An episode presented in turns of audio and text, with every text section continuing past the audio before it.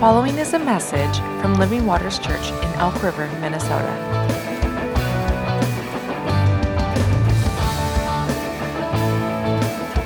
For more information, visit living waters m n dot org.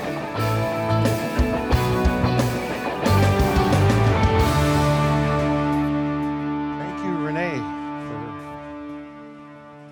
for that wonderful introduction. Um, How many know it's good to see a pastor just kind of wiped out? And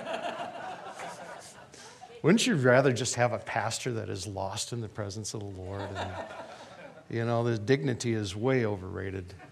And uh, I so appreciate the way that Renee is pursuing the heart of the Lord. I mean, um, they're just back from Reading, and they, they're, they're people that are investing themselves. Both Jay Bryan and Renee are investing themselves in the kingdom, because we just cannot afford to have church as usual. We just cannot afford in this day, in this age. I have a conviction. America is one of the most dangerous places there is to be a Christian. Not because our lives are threatened, but because of the relative ease that we have, where we can become complacent and we can pursue every God that we want without any kind of a consequence, hardly. Eternal consequences are there. But I believe that there are many walking dead right now. And it's our purpose for a call to life.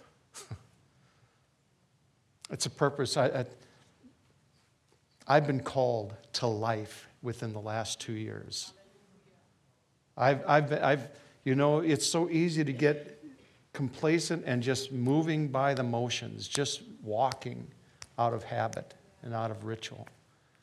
There's an awakening, beloved. There is an awakening of the soul. Are you hearing? Are you hearing the call of the trumpet? That's my my exhorti- exhortation to us as a body is to give yourselves to the season. Sylvester Seasons, where is he? You forgot to mention the season that we're in. This is an amazing season that we're in. I tell you, the church is rising up in a beauty. There's there, there there's a, a an anointing coming to the church. There is a grace that is present for the church to come into a place of repentance. Lifelong addictions, lifelong sin, lifelong complacencies being broken off. And what it is, it's a yes. It's a surrender. It's not even a working. It's a surrender into a kingdom. So we're, I love the topic of the month. This month is Your Kingdom Come. And I'm just finding that Your Kingdom Come has a different meaning to me now than it had two years ago.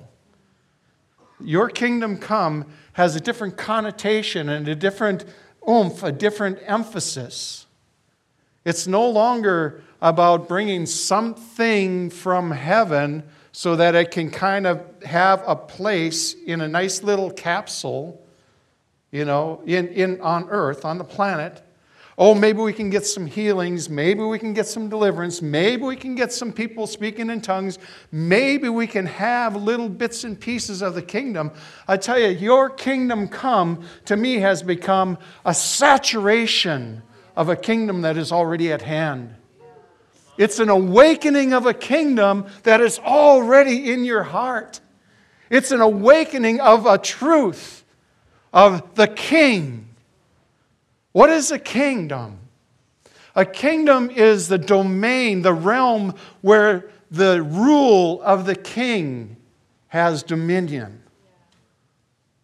And I tell you, that isn't here or there. It starts in our hearts. Does the King rule in our hearts? To what measure does the King actually have dominion and rule in the Canaan of your heart? See, we're given the land. How many know it's one thing to be given the land, it's another thing to possess it? And there's a place right now where the Lord is saying, go cross the Jordan River, possess the land. Go encourage, be strong, be mighty. And go in and encourage and, and, and take the land, the Canaan of your heart that has yet to be conquered. How many know that'll be a lifelong process? But it's the matter that we're going, that we're moving, that we're saying yes, that we're surrendering. One of the most powerful visions that I think I heard in the time of the craziness of COVID and the craziness of uh, the stuff, the election and all the stuff that was happening was Chris Vallotton, where he was sitting there, or he was standing here, and Jesus was in front of him. Jesus stood up, turned around and faced him, and he said, I'm taking back my church. Get out of the way. Now, I don't know. I was pastoring at that time, and that spoke to me. Dave, you can no longer do business as usual. The times and the seasons require a fanatical commitment to Him, a fanatical pursuit of Him. So when we talk about your kingdom come, it's the place where the king's domain is. Now, it's all around us, but how many know there's a usurper? There's a liar. And he is here to convince us that his kingdom is not here and it's not available. It's a lie. When Jesus came on the scene in chapter, um, well, Matthew, let's read, this is my opening scripture actually. Sorry I got lost in exhortation. I'm not used to doing this, you know. Matthew chapter six, verse thirty-one. Therefore, do not worry, saying, what shall we eat? What will we drink? What will we wear? For after these things the Gentiles seek, for your heavenly Father knows that you have need of all these things. But seek first the kingdom of God and His righteousness, and all of these things will be added unto you. Therefore, don't worry about tomorrow. Tomorrow will worry about its own things. Sufficient for the day is its own trouble. I've reasoned that scripture away. I mean, you know, we've got responsibility, right? I mean, I've got to know the latest of what's going on in the news, and I've got to do this. I got, and there's this false sense of responsibility that we have, and we do need to be responsible. We, we need to be responsible with life, right? But there is a place where the enemy has so magnified what he's doing in the earth that people are just perishing in their faith out of fear. And this scripture has come to make a declaration that the kingdom of God, seek first, seek first, seek first the kingdom of God. Not the kingdom of the United States, not the kingdom of Europe, the European Union, not the kingdom of whatever you want, China. Did I say that like President Trump? China? Anyways, no, it's not that kingdom. Think first that there's a, a pursuit, there's a setting of your heart that says, I have got to know this kingdom. And what does it mean? It means that the, a king, that his kingdom is always a representation of his heart. A king makes his kingdom look like what's in his heart. And King Jesus has a kingdom. And so we're talking about seeking the kingdom of God first. We're talking about seeking the heart of Jesus. We're talking about seeking the heart of an almighty God. We're talking about seeking the heart. What makes Him tick? What makes Him move? What makes Him operate and function the way that He operates? What is in His heart? What kind of love has been demonstrated by sending His Son? And how can I pursue that kingdom? How can I pursue the heart of God? And the second thing that we're pursuing is His righteousness. So we're pursuing His heart and we're pursuing righteousness. That which is right. That which is good. You know, never before have we seen such a stark contrast of good and evil in our nation. It's there. And I tell you, we can be overcome with the evil. We can overcome, be overcome with the one that has the megaphone of wickedness, or we can listen to the still small voice of rightness, of what is good. How many know you don't have to come under the dictates of the wicked one? Seek first his kingdom and seek what is right, the things that are lovely, the things that are true, the things that are of good report, they're virtuous things.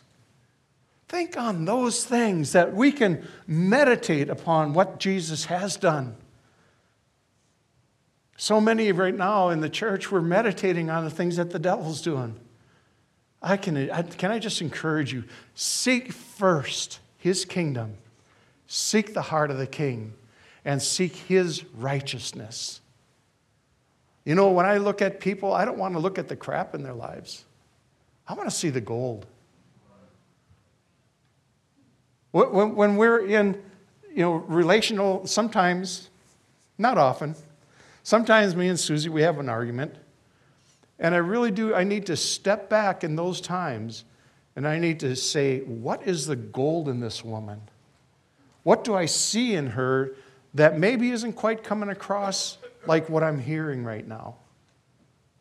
What if we could just live life in a way that when somebody opposes us, we could start to see the gold in those people? That's what it is to seek the righteousness of God. It's looking for what's right wherever we can find it. And then aligning with what's right. Seek first the kingdom of God. So your kingdom come. Let your will be done. We think that it's something new, but you know, it says that from the time of John the Baptist, this, the kingdom suffers violence, and the violent take it by force. Jesus said that. I think it's Matthew eleven. And really what it's saying there is that when John started preaching as a pre-runner to Jesus, the kingdom of God, repent, the kingdom of God is at hand, that it started a war. It started a battle. There was a declaration. Up until that time, it was the law that was being preached. From John the Baptist on, it was the gospel of the kingdom, the good news of the kingdom. And I tell you, that created a war. And there's a violence, there's a, there's a, there's a zeal with which the violent take it by force. That there is something in the heart of man that is of God. It's called the kingdom of God. That is longing to see some things and to, longing for it to burst out. And there's a violence that we take this kingdom by force. Now, it's an eternal kingdom. I want to review a little bit in Genesis chapter one. Mind if I get rid of these things? Um... Number one, it's an invasive force. Genesis one, verses one through three. In the beginning, God created heavens and earth. The earth was without form and it was void. Darkness was over on the face of the deep, and the Spirit of God was hovering over the face of the waters. Then God said, "Let there be light," and there was light. And God saw the light, that it was good, and God divided the light from the darkness. I believe that what's happening there is there's a confrontation. We know that the earth was without form, it was void. We know that God had created. I don't know. There's a lot of theories out there of what that looked like. What, what you know, a pre-Adamic race and all this stuff. And was it a literal six days, seven days? Was it, you know, all, all that stuff. And I don't know, it's above my pay grade. All I know is that there was a confrontation of light with darkness. And this is before the sun and moon was created. I think four days before the sun and moon was created. So it's a spiritual light that was confronting spiritual darkness. And it was an invasive force. That this was the eternal God. This was the eternal kingdom of God. How many know that God's kingdom did not start with creation? We're in a, a, a timeline that is without end, either direction. And we're somewhere in here, in the middle of that timeline, where each of us has an encounter with God. We say yes or we say no, but it's a, it's a finite point in time where we have this ability to recognize the kingdom of God that is superior to every other kingdom. And a king who is superior to every other king. And that begins a warfare, because it'll start to confront the darkness in the Canaan of our own hearts. Do you get, do you guys know what I mean by the darkness of the Canaan in our own hearts? Is that scary? It's only scary if we hide it, if we hide from God. But we want the light to dispel the darkness in our hearts, right? Anyways, that's the way I look at it. You know, we're body, soul, and spirit, and the body, the soul, to me, is the Canaan that's been given to us in the gospel. The spirit is absolutely perfect, but the soul is where there's a battle going on, right? Battle of the mind. Don't be conformed to this world, but be transformed by the renewing of your mind. Amen. And so there's this transformation that's taking place in the soul. Isn't that good? So this is an eternal kingdom. It just shows up in Genesis chapter one and verse, you know, to confront the darkness. But God is a God of increase. He's a God of investment. This is part of the thing when we're saying, your kingdom come, what we're asking is for an increase in his kingdom. We're saying, let your kingdom increase in the planet. And it was really the mandate, the Genesis mandate. Genesis one twenty-six says that God said, let us make man in our image, according to our likeness. Let them have dominion over the fish over uh, of the sea and over the birds of the air, over the cattle, over all the earth, over every creeping thing that creeps on the earth. So God created man in his own image. In the image of God, he created him, male and female. God created you and me in his image. There's something inbred into our creation that is like God. There's a number of different ways that I can see that, but the, the bottom line of this one is that he says to them,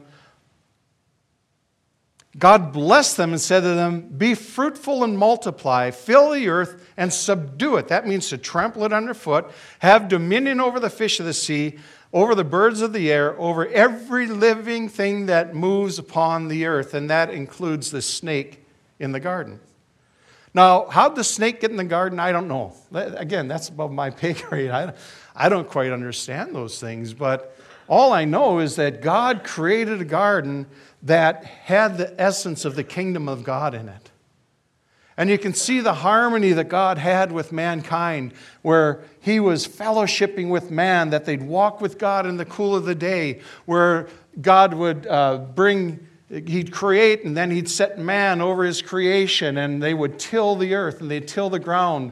And then you'd see this wonderful, wonderful place where God would bring the animals to Adam, and he'd name the animals. And whatever Adam called the animals, that was what they were. Some people say that Adam actually prophesied the nature of those animals by his name that he gave them.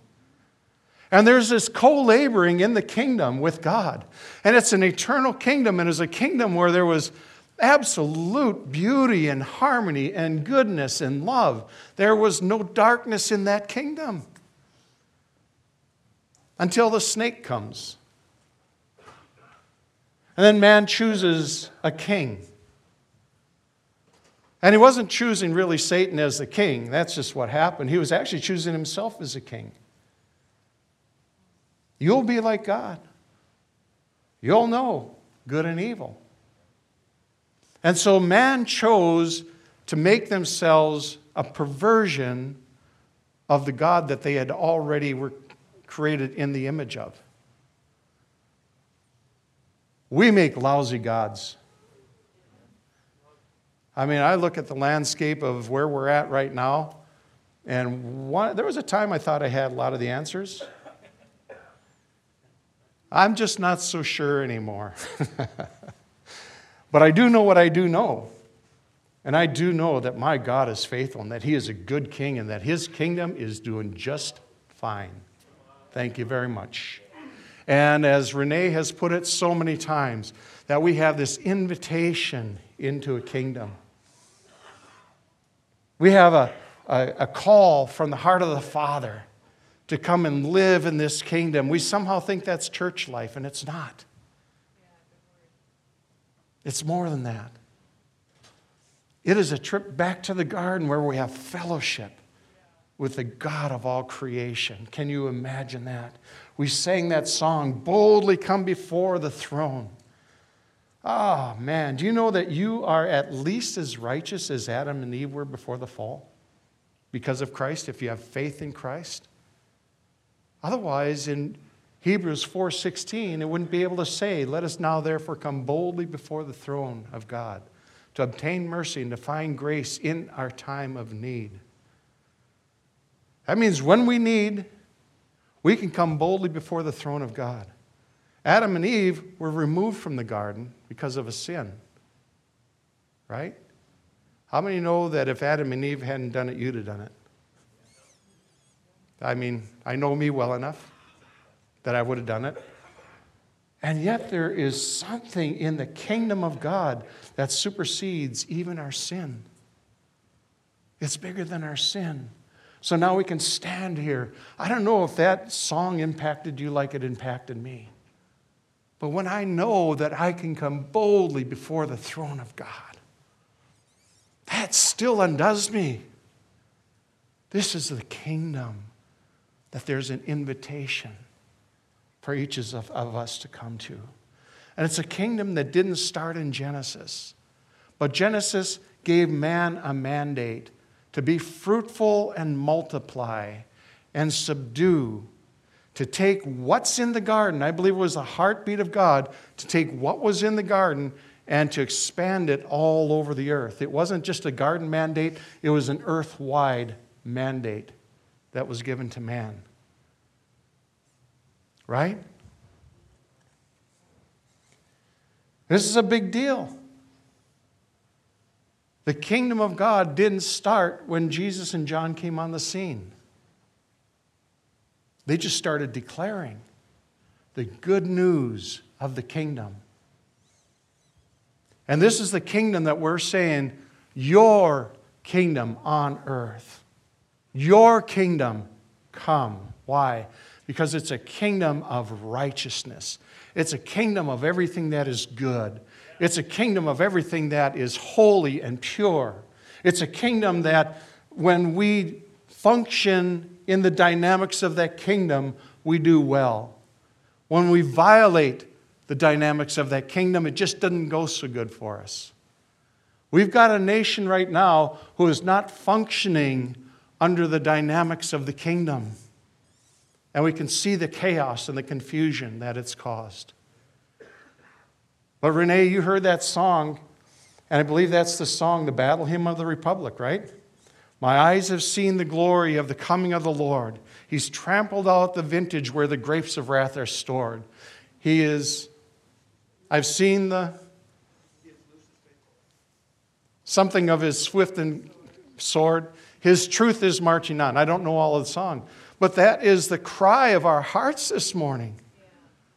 That's the cry of our hearts. I don't have a lot of confidence in man and politician and government. And yes, we come under government and we, we honor government, and all those things are, are part of the kingdom. But at the end of the day, we have got to see the swift hand of the sword of the Lord upon our nation, to eradicate the silly thinking, the stuff, the stupid stuff that we have given ourselves to. And we can see that the vintage where the grapes of wrath are stored, that, that there is a, there is a wrath of God that is very, very real. It's part of his kingdom. Because it is a kingdom of righteousness, that there will be wrath upon all ungodliness, all wickedness. Now, if you're sitting here this morning and you have put faith in the Lord Jesus Christ, if you have put faith that your sin is covered by the only blood of Jesus, by the precious blood of Jesus, then you don't fear the wrath of God. We're not called to wrath. We're delivered from the wrath of God. If you're a young person here and you're still riding on the tail,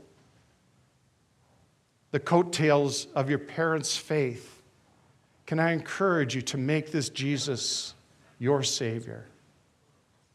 see your sin, confront your sin with the goodness of God, with the light of the gospel. Without a confrontation, there is never a victory. So there's this confrontation that we are facing when we're saying, your kingdom come, your will be done. But it's amazing that God is a God of expansion. How many of the parables talk about investing seeds and, and uh, somebody that was given so many talents and others were given other talents? And you remember the one that buried the talent? Do you remember what he said about the master? He said, Lord, and this is talking about God, I know that you're a hard and an austere man. You reap where you haven't sown. You gather where you haven't, you know. He says, you're a hard and an austere man. That's just another way of saying, God, you're really shrewd. That you're serious about sowing and reaping. You're really serious about giving us talents that we cannot bury in the ground. You have invested in my life.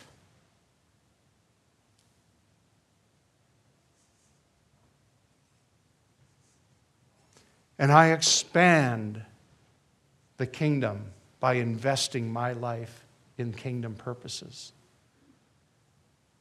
Now that sounds scary, but you know, it's really good news. It's a matter of surrender. Aren't you privileged?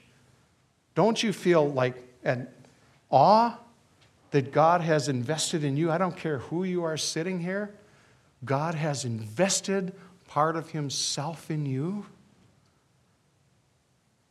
He has put something uniquely in each and every person sitting here. He's given you talents. And oh, the joy of investing. When you know that, that you invest what God has and it, it's invested in the soil of people's hearts. And it brings fruit. I tell you, there's, there's tremendous joy in that. But even greater than that, that your name is written in the Lamb's Book of Life. Your kingdom come. It's a kingdom that offends the mind. Jesus came in Matthew chapter five. Started talking about an upside-down kingdom. Renee mentioned the upside-down king. By the way, the, the sermons on this topic have been really, really good so far. One that I'll never forget is about the half-dipped sponge.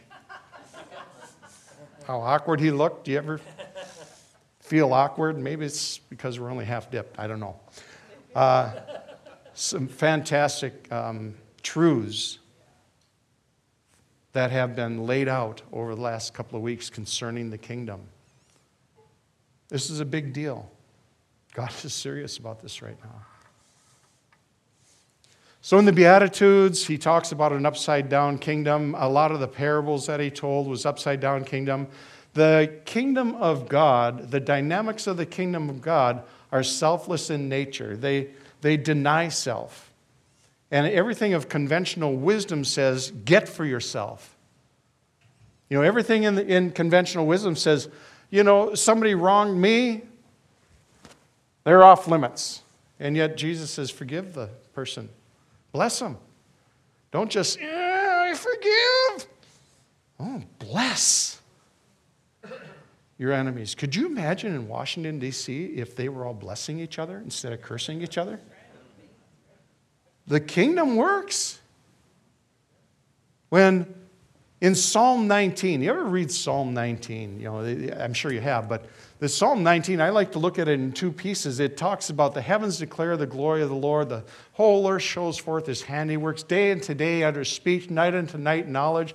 There's no place, no language where their voice isn't heard. It's like a strong man. Uh, the, you know, the sun is like a strong man running its race, going from one circuit of the earth to the other. And there's this beautiful picture of nature that has a voice. But then it shifts. And it goes to this. It says something like this. The law of the Lord is perfect, converting the soul. The testimony of the Lord is sure, making wise the simple. The statutes of the Lord are right, rejoicing the heart. The commandment of the Lord is pure, enlightening the eyes. The fear of the Lord is clean, enduring forever. And the judgments of the Lord are true and righteous altogether. More to be desired are they than gold, yea, than much fine gold. Sweeter also than honey and the honeycomb. Moreover, by them your servant is warned, and in keeping them there is great reward. There is great pleasure. There is great reward in keeping of the commandments and the laws of the Lord. Now, this gets tricky. How many have ever been under the heavy thumb of legalism in the church? And many of us have gone the opposite direction where we said, oh, the law. I don't want the law. I tell you, I've had a change of heart concerning the law in the last year or so. I no longer just put it off as something I can ignore, but I see the beauty of the law. I see the heart of the Father that is represented in the law. I see salvation in all the feasts in the law. And I see that, that God is always speaking of things that are good, things that are true, things that carry his heartbeat, the things that look like him. They're all contained in the law. Paul says the law is good. The law is really good. Psalm one says that blessed is the man that doesn't take counsel in the ungodly, but his delight is in the law of the Lord. I'm learning to delight in the law of the Lord. It's not that I don't blow it, and it's not at times where I have to come into alignment with the things that are in the Father's heart, with the things that are good and the things that are pure, the things that are righteous, the things that are holy. And there's a, a, a coming into alignment with that, but there's something in me that is saying, ah, there's a beauty in holiness. There is a beauty and there is a freedom in coming into the dynamics of the Lord. That when he created, because he's God, he created from his heart. And when he created this earth as we now know it, I believe that he created it out of love. And that all the dynamics of love were injected into creation. And that as we come into the way the earth was created by this God of love, by this God of goodness, by this God of holiness, that when we come into an alignment with that, there's tremendous joy. When we violate how God created mankind to function, how he created society to work, when we violate those things, it just doesn't go good for us. And it doesn't go good for the people around us. And that's because it's an immutable law in the kingdom of God.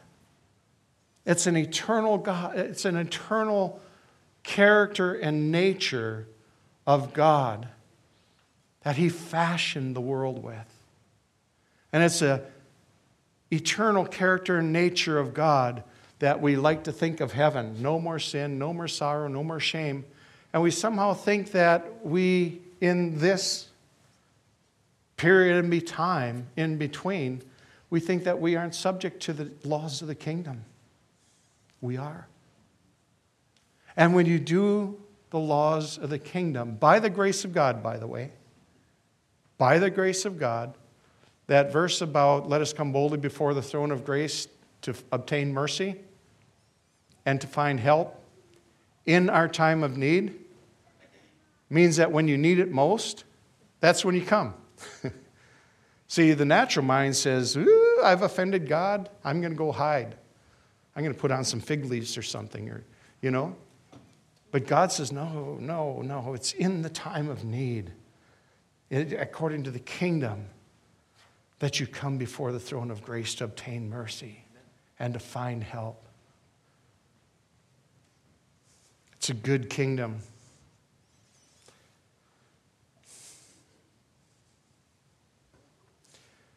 There's pleasure in this kingdom. The ultimate pleasure is walking in liberty of the soul. The ultimate pleasure is walking at oneness with God and with people. The ultimate pleasure in the in your presence is fullness of joy, and at your right hand are pleasures evermore. God never denied us having pleasures. It's just that the world has a way to bring pleasure, and God has a way to bring pleasure. One of the things that it says in the Scripture is that people didn't repent because they loved darkness more than they loved light. Beloved, you are children of light, and you will find the most pleasure in life when you align with this kingdom. When we say, your kingdom come. Not out there, not everywhere else, not as a whole self, but let your kingdom come right here. Let the dynamics of your kingdom, the truth of your kingdom, let the liberty, the power of your kingdom, let it begin in me. That's pleasure.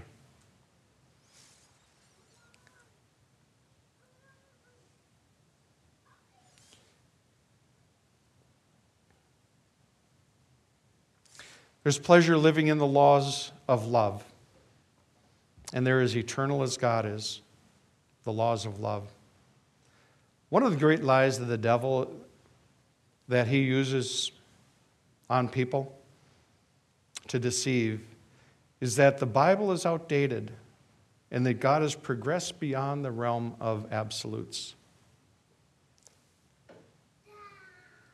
I believe that. When Susie and I, I was raised in a Catholic church, and there's something in there that I, I had encounters in the Catholic church when I was a young man, and I, you know, there's there's always a draw toward God. I didn't know what it was, but Susie and I started living together, and I justified it because I thought, well, that's what everybody's doing. God doesn't care, or many of the other things that I gave myself to. I said, well, God is, I'm still a pretty good guy. You know, I almost broke my arms trying to pat myself on the back because I hadn't murdered anybody. And, you know, there were a lot of those sins that I just kept pushing back a little bit and saying, well, now I've done this, so God must not, he must be okay with that too. And I kept pushing back the absolutes. Anybody else? God is a God of absolutes. He is absolutely sure of his righteousness. He is absolutely sure of what it takes to make man tick, how we can live successfully, how we can live in pleasure, how we can live in the goodness of God. What does the kingdom look like? I, I'm, and I'm, I knew I'd be over, over on this. This is just a topic I love. I, I love talking about the kingdom, the kingdom of God. So what does a kingdom lifestyle look like? When a busy mom changes a diaper and connects with that baby, his kingdom is being manifest, right? When a father takes the time to actually know his child's heart when he administers discipline, the kingdom of God is being manifested. The kind of punishment that says, you did it, pay the, do the crime, you do the time. You swat him, you break him, you put him, stick him in his room where he can think about it, and you never touch the child's heart. But when you touch the child's heart in discipline, when you find out what's going on in the heart of that child, the kingdom of God is being manifest. Husband and wife, when we live for, with one another in connection and sacrificial love, what if couples would try to outserve one another? Kind of sounds like kingdom to me. But when we live in sacrificial love with one another, one of the greatest pictures of the kingdom is being played out in real life. Healthy marriages. When you give to someone in need or you visit a prisoner, you bring a cup of cold water in the name of Jesus, then you're bringing the kingdom. When you have compassion, when you have mercy, when you extend love to somebody that's undeserving, when you bring peace where there's violence. When you live in a way that demonstrates an overflow of the fruit of the Spirit, that's your kingdom come. You're having a part in bringing kingdom to earth, your kingdom come. I believe it's time for the church to search the limitless heart of God. I've said it before here that we come into this kingdom through a very narrow door. There is only one way into this kingdom. It's through the very narrow door of the Lord Jesus Christ, and only by his blood. Only by the blood that is upon the doorposts of that door. It's Passover. It's, it's what happened there. And that's the only way into this kingdom. The thing that is, when we get into this kingdom, it is massive. And it is expansive. There's a simplicity in the gospel of the kingdom, and yet there is a complexity that I will spend the rest of my life searching out. The deep dive into things that are a mystery, the things that I don't understand, like why doesn't that work, God? And you, you just, I, I don't know, the way I work it is I, I'll have a question, I'll just kind of keep it in my heart. You know, I'll, I'll try to pursue it, but usually it ends up in a dead end, you know, until in fellowshipping with God over those things, all of a sudden an answer will come. It usually comes through Scripture for me. I just love the Word. I've, I love interacting with the Word. I, lo- I love encounters with the Word. And that's the way the Lord works. But there is this place in the kingdom that we can search out the limitless depths of God. And I have a feeling we'll be spending all eternity looking for the end, the limitlessness. You are living in a vast kingdom. It's religion that wants to narrow it down to do's and don'ts. Build a little box so that you feel safe. The most dangerous things in the kingdom are usually the most valuable. The things that take a risk. Risking to love someone that doesn't love you. Risking to give out of your need, out of your poverty, and to be generous. Those things are risky. I mean, no, this is a kingdom of risk. Investment usually is a risk. You know, if you don't believe that, ask people that have lost big in the stock market. I know somebody who invested tens of thousands of dollars in Bitcoin. You know what happened to that? Investing is risky business. If you've been disappointed in the church, how many have been in the church long enough to be disappointed? I mean, really? Okay, get over it. Disappointments will come. They're an opportunity to love. They're an opportunity to forgive. They're an opportunity to step into something of the kingdom that otherwise you would never have been able to.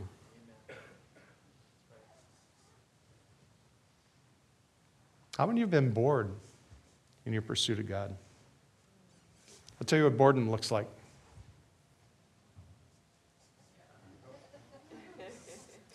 You're looking for something, because you don't know what. Facebook, hoping that something redeemable is on there. You strive, you know, oh, I got Marketplace back, so now. Austin Healey's, I love Austin Healey. It used to happen, you know. I'm looking for the, the ideal Austin Healey that looked just like my Austin Healey that I had. And you know, without fail, I come away from that empty. Boredom in, in the faith. It's it it happens. It happens. Can I encourage you that it happens? But there is a place in God to fess up and say, Lord, it's just that I'm not understanding the expanse of your kingdom here. That I'm somehow not stepping into the things that you've laid out for me. I'm not stepping into your will and your purpose. The I'm not, I'm not, I, I've kind of left off the excitement of investing my talents because I got hurt when I invested my talent. Or I got discouraged when I invested my talent. So God, I'm confused. I'm just going to hang out here for a while.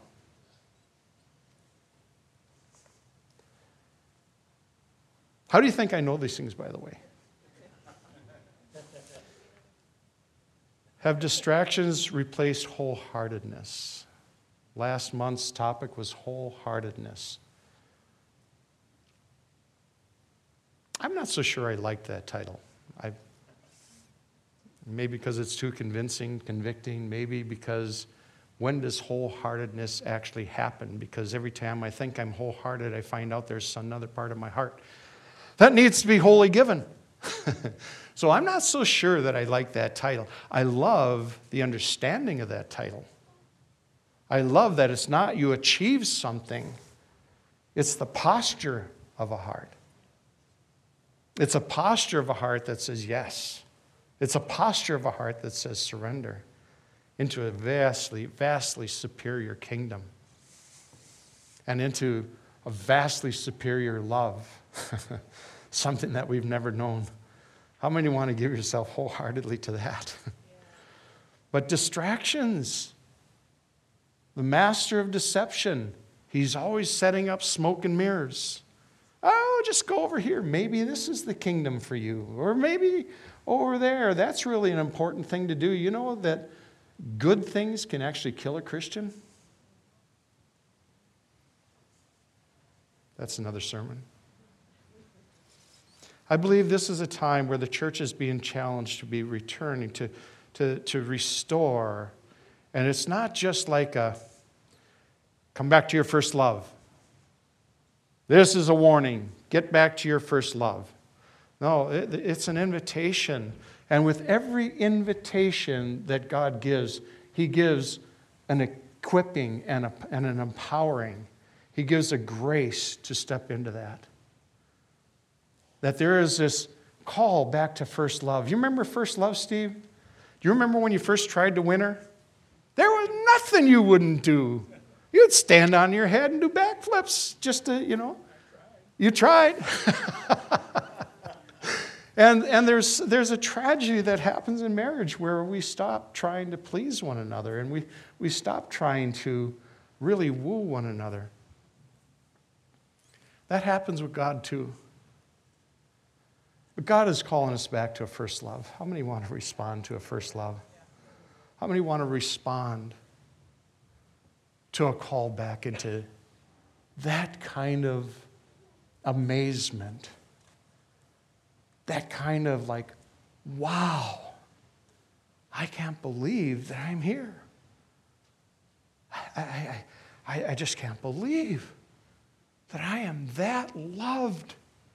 That I am that accepted in the beloved. Your kingdom come.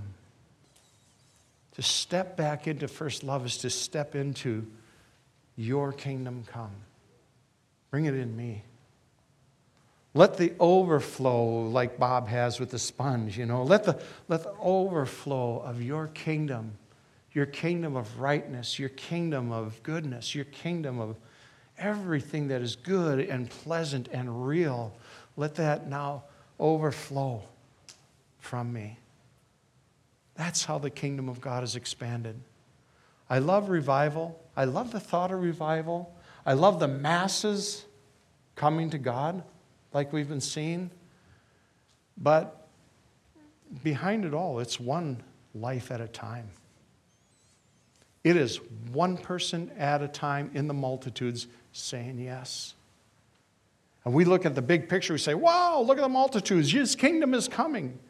Well, it's coming, but to the degree that it comes to one person in their heart in lasting change is the degree to which that massive thing has an effect on nation and our culture.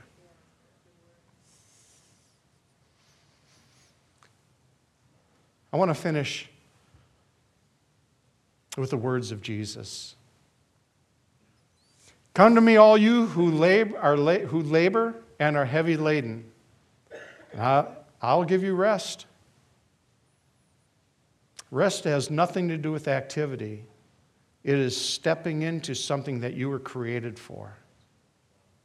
It is no longer the resistance of what is not ours that we pursue, and we have this resistance. To step into the rest is to step into a surrender. I say, yeah. I don't know how, but I say, yeah. I want this. Take my yoke upon you. Learn from me. The yoke there is, it, it, it's really take my teaching upon you. Take the teachings of the Rabbi Jesus. Take my yoke upon you. Learn from me. Can you imagine that we're invited into a learning experience with Jesus? Do you ever envy Peter and James and John and the boys who sat at Jesus' feet? Do you know that you can, you can sit at the feet of Jesus and learn? And you don't just learn knowledge, you learn heart, where there's transformation in your heart. Oh, come on, this is an invitation. This is the invitation of all invitations. When you're saying, your kingdom come, there's a desire in you that's saying, your kingdom in me, in my heart, come. And the Lord says, it's already there. You just say yes. You say yes to my kingdom coming. Now, does that mean that, you know, we, we, we sometimes we want to put that into, well, the sweet by and by when there'll be no more sorrow, no more sin, no more shame. And, and you know, that your kingdom come doesn't always change our circumstances, but the circumstances come under the kingdom when he is enthroned in your heart. And eventually, eventually, the kingdom in you will transform the kingdom around you. Because his kingdom in you is very, very powerful. Amen.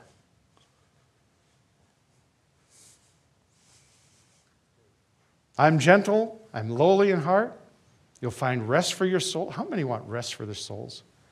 Do you know how much torment is in our culture right now? You see people who cannot rest. You see people, hearts failing them for fear, would be a good way to put it. Oh, beloved, this kingdom is a kingdom of rest. You'll find rest for your soul. Oh, man, I'm resting too much in the, we're late. My yoke is easy and my burden is light. So, Father, I pray for every person here, God, that we would see this invitation into your kingdom. When we're praying, your kingdom come, Father, that you show the beauty of your kingdom. You show the beauty of holiness. You see the beauty, that people would see the beauty of the kingdom that we are being invited into. I want to invite you, um, if you just put some music on. Uh, did you want to close any, this out? Okay. Um, I want to invite you to the altar. Uh, there's, this is a season where there is something happening at the altar. I want to invite you to the altar. We'll have some prayer teams up here. They don't need to pray for you. We really want to give people liberty to connect with God for themselves. To step in this kingdom, sometimes it does take a step. That step represents faith. This is a kingdom that functions from faith. And a step is a step of faith. So I want to, we're going to open the altars. Let's stand together. If you need prayer, we will have prayer teams up here. But if you just want to come and be before the Lord and receive what he has already given to you, but to have faith to come in alignment, what he's already given you, I want to invite you forward. Father, bless this body. I thank you for this body. Continue to move and woo us into your kingdom in Jesus' name. Amen. Bless you. Thank you for listening to this week's message. To learn more about us, please visit living waters m n dot org.